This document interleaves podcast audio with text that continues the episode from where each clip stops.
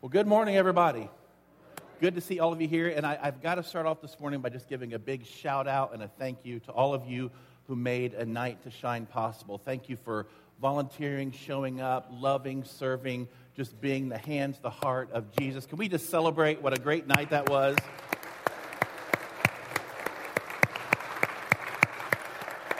I'm already looking forward to next year and getting paired up with another buddy because it was just an amazing night for me. And I saw everybody having a great time. And listen, if you see David Diener, please give him a big special thank you. Uh, this was his onus. He's the one that had the dream for this and ran with it. And uh, Tyler and Taylor and Janet really came alongside of him and helped a lot. Um, so it was a team effort. If you see one of them, really say thank you. And thank you as well for giving up your night, giving your heart and of yourselves to make a very special night for a very special group of people. All right, I'm going to ask you a question this morning that I want to mull around in your brain for just a minute. And here's the question If you could ask God to do something in your life right now with full knowledge that He would do whatever you asked Him to do, what would your request be? Some of you say, without a doubt, Solomon, it would be my marriage. It's hanging on by a thread. And unless there's divine intervention of some sort, it's not going to end well. Some of you would say, Solomon, I've been at odds with one of my children or a family member for years now. We haven't talked, words were said, feelings were hurt, and I need a God movement to somehow bring hearts together that have been apart for so long. Some of you might say, Solomon, it's my health. I go to the doctor, they tell me there's nothing wrong with me, but I know my body and there's something going wrong, and I don't feel like the way I used to. I, I need God's healing touch. Others of you might say, Solomon, I feel like I've been living in this dark cloud of, of gloom, anxiety, and depression now for a long time, and I just want to enjoy life again because I haven't been able to lately. Some of you say, My request would be because I've never had it, I just want one good friend. I want God just to bring in my life one good friend or a group of friends that I can just be real with, and they love me and I love them because I've never had that in my life. Now, more important than the question of what would you ask God to do if you knew He would do what you ask of Him is this question Do you believe He is able to do it? Do you believe that He is able to do it so much so that you are regularly talking to Him about what you want to happen in your life? There's a really touching story found in Mark's gospel about a dad who's got a son, and his son is sick, and his son is tormented physically, and his son is tormented spiritually. And he's got one big ask of God, and that is, Heal my son. He's already taken him to the disciples, and the disciples are like, Man, we can't do anything with this. We're trying and trying. So the father says, I'm going to go to Jesus. So here's what happens in his conversation with Jesus. Here's what the father says to Jesus Mark 9 22. But if you can do anything, take pity on us and help us. And here's Jesus' response If you can, said Jesus, everything is possible for the one who believes. Listen to me, folks. It's never a matter of God's ability. It's our ability to believe that God is able. That's the heart of the matter. So we're in this series called Dangerous Church. I want to ask you this morning what would your life look like if not only God's power were available to run through your lives, but if you regularly experience the power of God running through you. Because we all need power. We need power to have hard conversations. We need power to raise parents or to raise children in a world that's getting increasingly hard to raise children in. We need power to be the kind of spouse that we want to be and need to be. We need power sometimes just to get up and go to work and give the very best of ourselves. We need power when those seasons of life come in and it's dark and it's hard and nothing looks good. We need power just to press through. We need power when temptation comes knocking at our door, looking very appealing, very attractive. We need power to be able to say no to that. So, how do we get that power? Again, we're in a series called Dangerous Church where we're trying to peel back the layers of what is it that Jesus intended? What was his vision? What was his dreams? What was his hope for this community of people that he left on earth? Here's what I know He didn't just come to establish a religious community, but he wanted that community to be marked by this idea that everyone is welcome in that community. See, we live in a world, as I told you in week one, where there's a lot of us's and them's. We divide people up between us and them generationally and racially and through gender and through politics and through religion. We've got a lot of us thems. And we love the us's. We're very, very suspicious of the thems. And God doesn't have us thems. God has people who matter to him. Which people? All people. How much do they matter to him? More than you could possibly imagine. So, we want to be a community that reflects the heart of God, that reflects the ministry of Jesus, where everyone is welcome. But we also want to make sure that we're very honest about the fact when we get together that nobody is perfect. Because here's what I've noticed about myself and other people who follow God.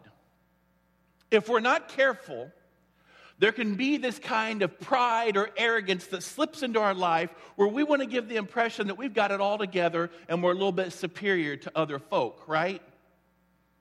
And Jesus said, if that kind of heart is growing in you, you be very, very, very careful because that kind of heart is more dangerous and more dark than the heart that beats in the lives of people who are involved in even scandalous things. And so several of us came up front last week and we locked arms and we locked hearts together and we said collectively as a group, we don't ever want to give the impression that in order to come into this place that you've got to act like you've got your act all together. That we are a, just a messed up group of people and our regular cry, our regular prayer to God is God, please help us. We desperately need you. Nobody's perfect. And then I think the kind of dangerous church that Jesus had in mind when he said, I will build my church and the gates of hell will not prevail against it, is a church, is a gathering, a community of people where not just everybody's welcome, not just where nobody's perfect, but where we believe that anything is possible. Anything's possible. And one of the keys to getting there, friends, it's not in realizing how powerful we are, but how powerless we are and how reliant we are on the very power of God. So, we've got a story we're going to look at today. Let me give you a background of the cast of characters, okay? It's a guy 75 years old named Abraham and his wife named Sarah, who's 65 years old. And if they had one request of God, if God would do something in their life, knowing that God would do it, you know what they would ask God for? They would ask God for a child. Because they knew the pain, the hurt, the heartache of infertility. And back in that day and time, infertility was a huge social and cultural stigma. So God appears before Abraham one day and he says, Listen, Abraham, I'm going to do something in you, from you I'm going to create this community. And the whole global community is going to be blessed through the offspring that comes through you. Abraham's 75 years old when this happens. 10 years go by, not a word from God. There's still no child. He's 85, his wife Sarah's now 65. So they decide to take matters into their own hands. Okay, Abraham, I'm going to let you spend a night with my handmaiden, Hagar. You go in and try to produce an offspring with her because apparently I'm not part of God's plan for this offspring. So Abraham and Hagar get together. A child named Ishmael is created and born, but that was not God's plan. So God comes back to Abraham. And here's where our conversation picks up Genesis 17 1. When Abraham was 99 years old, this is 24 years after the very first promise, the Lord appeared to him and said, I am God Almighty. Walk before me faithfully and be blameless. You know what? God does something here with Abraham that's very, very special. He reveals something to him. He reveals one of his names. See, in the ancient world, in the Canaanite language, that, that word El, E L, was just a generic word for God. And God says, I'm not just El, I'm not just God, I am El Shaddai.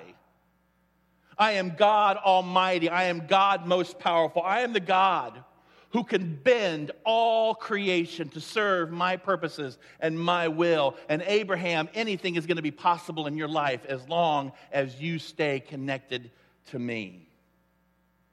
And I want you to notice that God doesn't say, okay, Abraham, what is it you want me to do for you? Here's what God says Abraham, I want you to do something for me.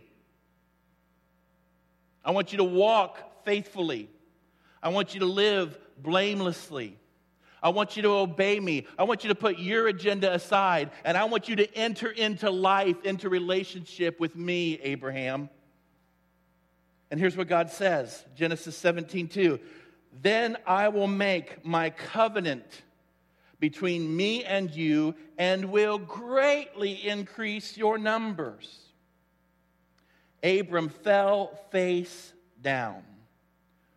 This was an expression of deep submission, deep humility, and a way of Abraham saying, God, I accept your invitation to walk in community and fellowship with you. I will walk faithfully, I will walk blamelessly in your ways. And mind you, he does this even though 24 years earlier, this same God promised him a child and he's still childless. Abraham still has the faith and the belief and the trust in God. And God said to him, As for me, this is my covenant with you. You will be the father of many nations. No longer will you be called Abram. Your name will be Abraham for I have made you a father of many nations. I will make you very fruitful. I will make nations of you, and kings will come from you. Now, Sarah, Abraham's wife, has been kind of listening in to the conversation between what God is telling Abraham, and she hears God saying that when I come around to you this time next year, you will have a child. And she just laughs okay? Because she's 89 years old and the whole thing's just comical to her. Genesis 18:10. Now Sarah was listening at the entrance to the tent which was behind him. Abraham and Sarah were already very old, and Sarah was past the age of childbearing. So Sarah laughed to herself as she thought, After I am worn out and my Lord is old, will I now have this pleasure? Then the Lord said to Abraham, Why did Sarah laugh and say, Will I really have a child now that I am old? Is anything too hard for the Lord? And there it is.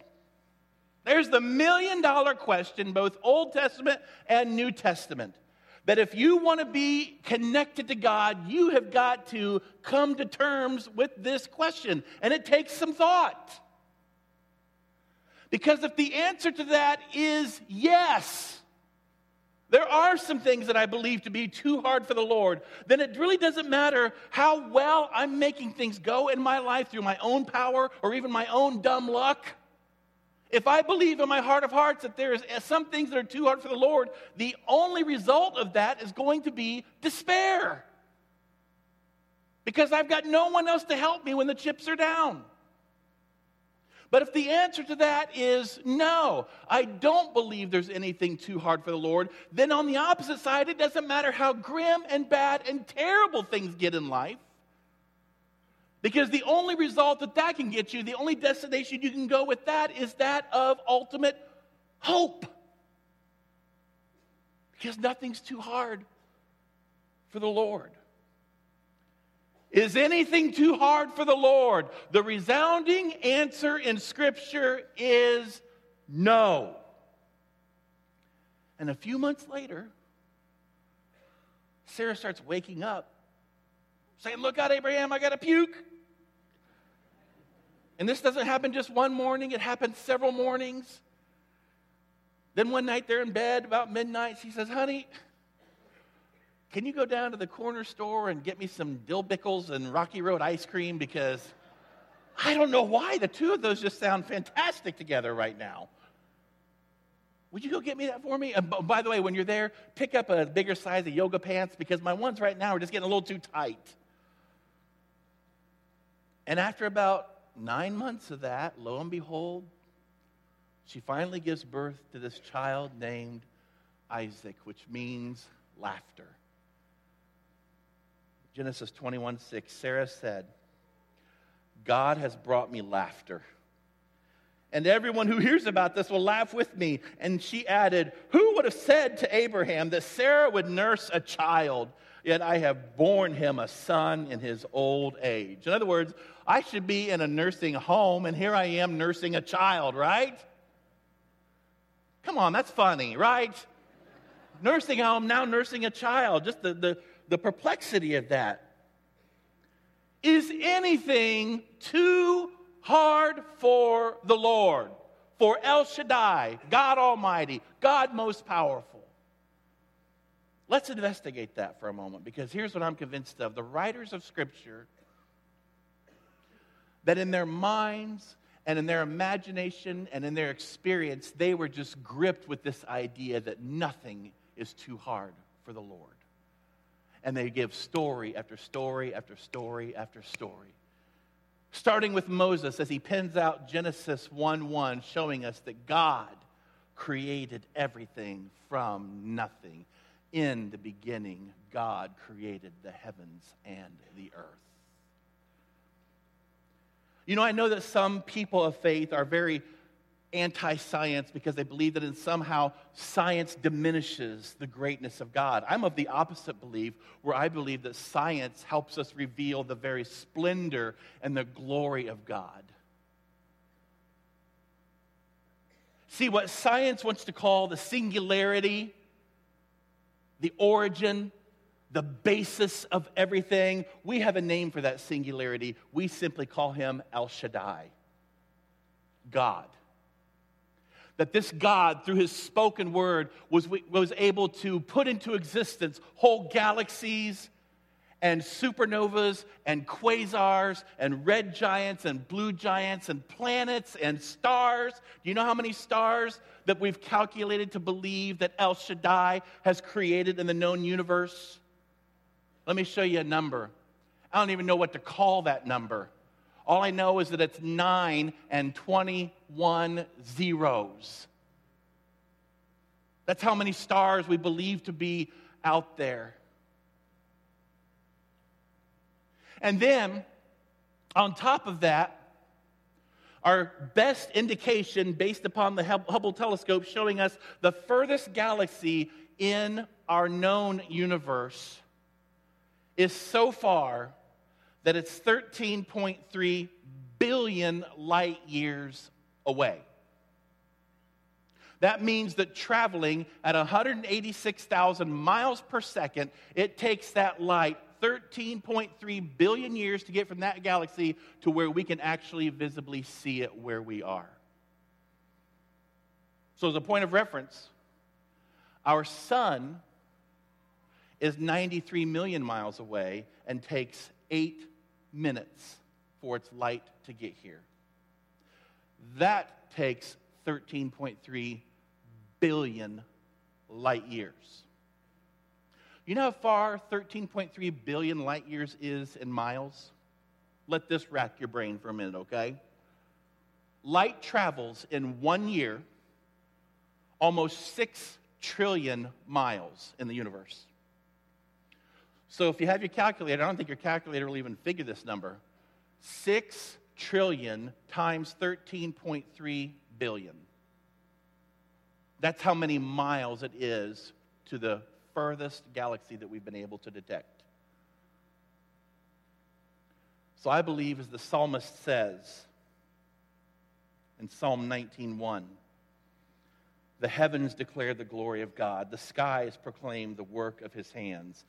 Day after day they pour, for, pour forth speech, night after night they reveal knowledge.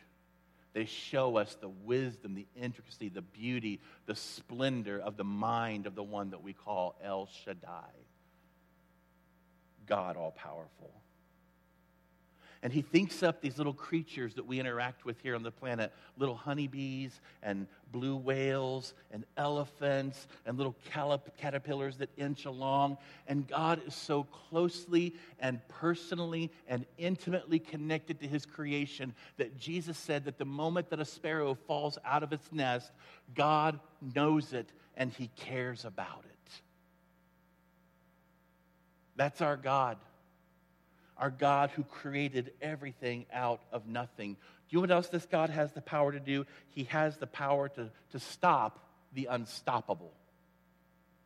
When his servant Daniel is thrown into the lion's den, God has the capacity to stop very hungry lions from eating what they see to be a very juicy man when God's servants Shadrach, Meshach, and Abednego are thrown into the fiery furnace. God has the power to stop the fires from even scorching the smallest bit of them. So much so that when they're pulled out of the fire, they don't even smell like smoke.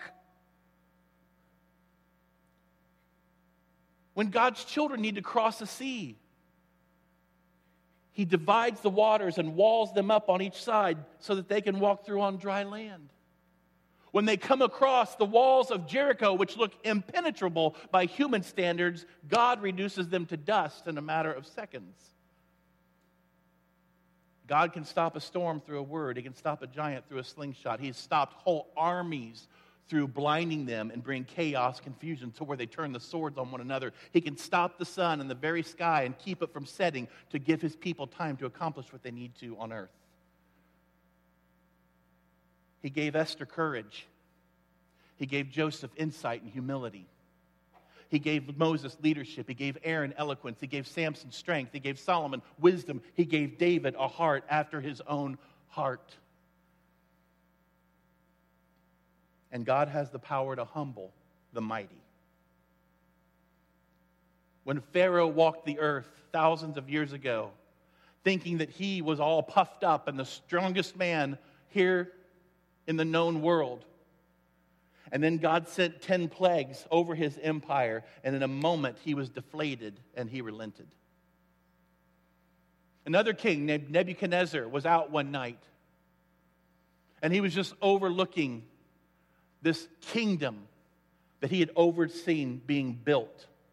Kind of like we do from time to time, we look over our own little personal kingdoms and say, hmm, pretty good job with that. And to quote Nebuchadnezzar, here's what he said Is this not the great city of Babylon, which I have built? God thinks, mm, I need to give you a lesson in humility. So here's what Scripture says he did He took away Nebuchadnezzar's sanity. Nebuchadnezzar says, the Bible, the Bible says, from that point on, lived like a wild animal he ate the grass of the field. He slept outside to where the dew would collect on his body. His hair grew like eagle's feathers. His fingernails grew like an animal's claws. And this man who was once king overlooking his empire is now outside on the grass eating like one of the cows. Seven years later, God restores his sanity. And Nebuchadnezzar never again gave glory to himself. Nebuchadnezzar said, All glory and honor and praise to the one true God. God has the power to humble the mighty. God has the power to speak through any means, folks. He spoke to Moses through a burning bush. He spoke to Belshazzar through handwriting that appeared on a wall. He spoke to Elijah and the prophets of Baal through fire that came down from heaven.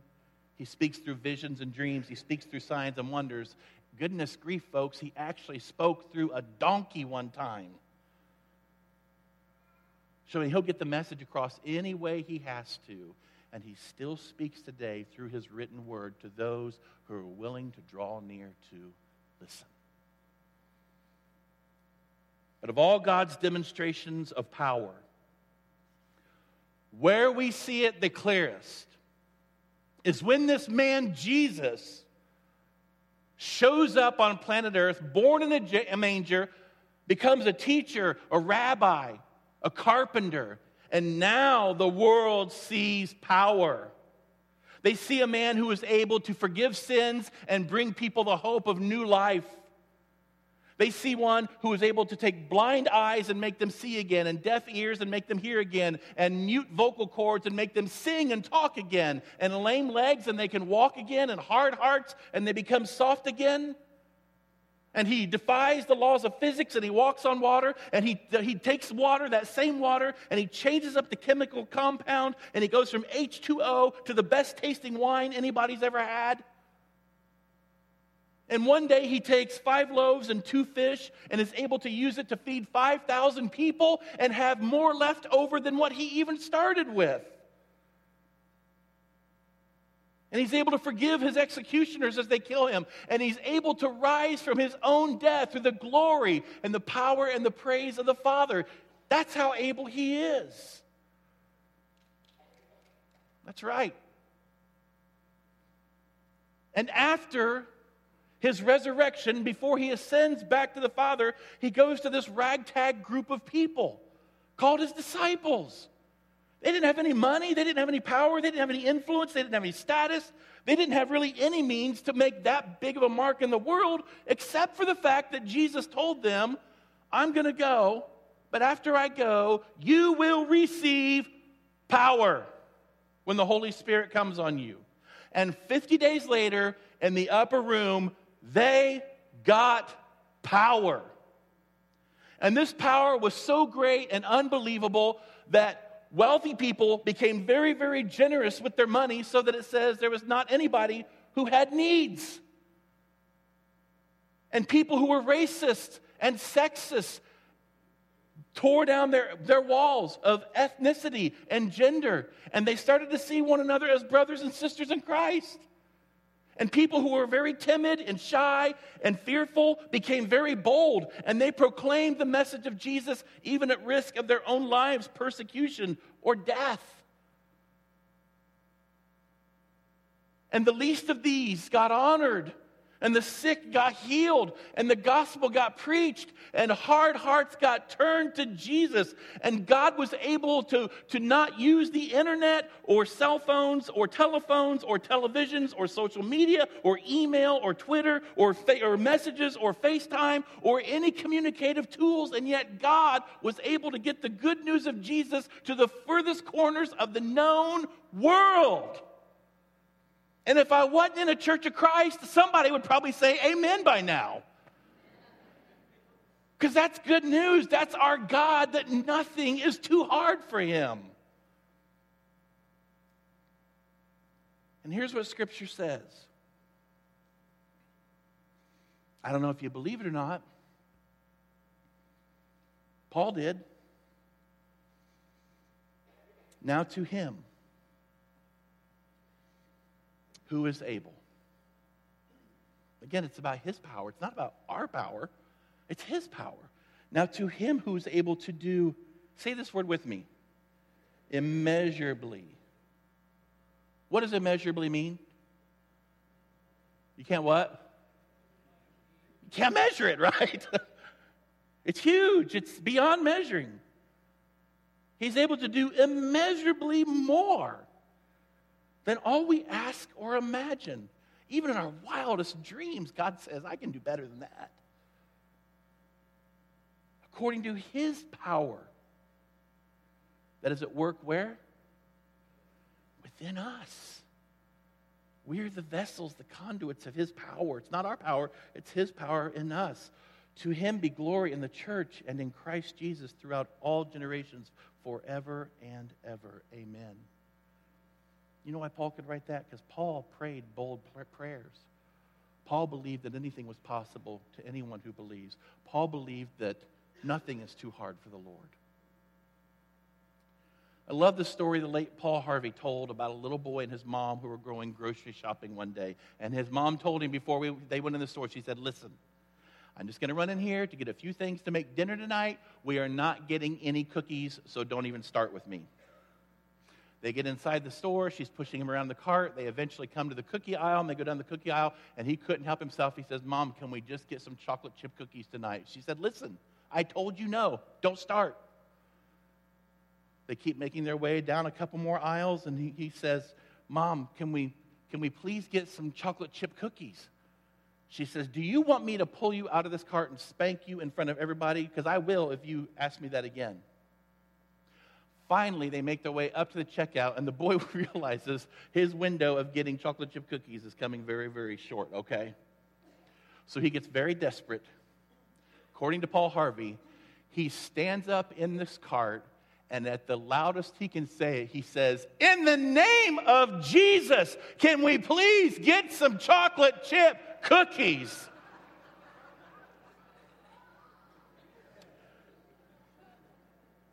Now, listen, I don't know if the other customers were convicted or they were just so amused, but what I do know is that mom went home with over a dozen chocolate chip cookies in her cart.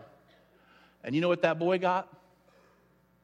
More than he could possibly dare to ask or imagine, right? In the name of Jesus, may I, can I, will you in the name of Jesus? So here's the question. It's the same question we started with, same question we're going to end with. If you could ask God to do something in your life right here, right now, today, no matter what it is, what is it that you would ask of Him to do for you? When you came in today, you received a little box. I hope everybody got their box.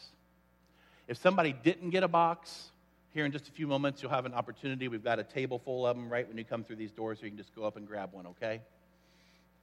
We got something we want you to do with this box. Here in just a moment, we're going to sing a few songs.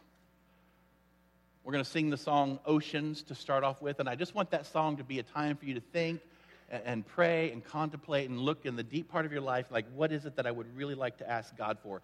Doesn't matter how big, how audacious, or the scope of it doesn't really matter. What is it you need right here, right now, where you're at in life? Maybe it's a family member who needs Jesus and you don't ever, ever, ever see them coming to Jesus. Maybe it's a health issue you're going with. Maybe it's a career that you just hate and you want something more fulfilling, more purposeful in your life because you just can't stand going to work every day. Maybe it's an addiction that you have, a habit that seems to have control of your life. Maybe for you, it's a marriage that needs healed. Maybe for you, it's an empty womb, just like Sarah, and you just want to pray, God, I, I want my womb to have a child. Maybe it's even your hopes and dreams for what this place can be, and that God would move here and that we would reach far more people than what we're reaching. I don't know what it is. Whatever it is, though, I want you to think about it during that song. Then our second song that we're going to sing is the song, All Things Are Possible. All right? And this is when we want you to take a step today. We're going to ask that after you have your idea, what it is you need, we have inside this box a little post it note, okay? And thank you to my wife and my children who spent the better part of yesterday evening stuffing 800 boxes with post it notes and getting everything ready for to get today. But you should have a number of pens in the pews in front of you, or I know a lot of you ladies carry pens in your purse. So, what we want you to do is just take the post it note, unfold it, and just write whatever it is. Again, however big, however small, but here's the requirement don't put anything in there unless you really believe in your heart of hearts that anything is possible to the one who believes. Just leave it blank, set it down, and put it down. Because this requires faith. Scripture says that without faith, it is impossible to please God. So we've got to come before Him believing that He not only can do, but wants to do for us the things that we ask of Him.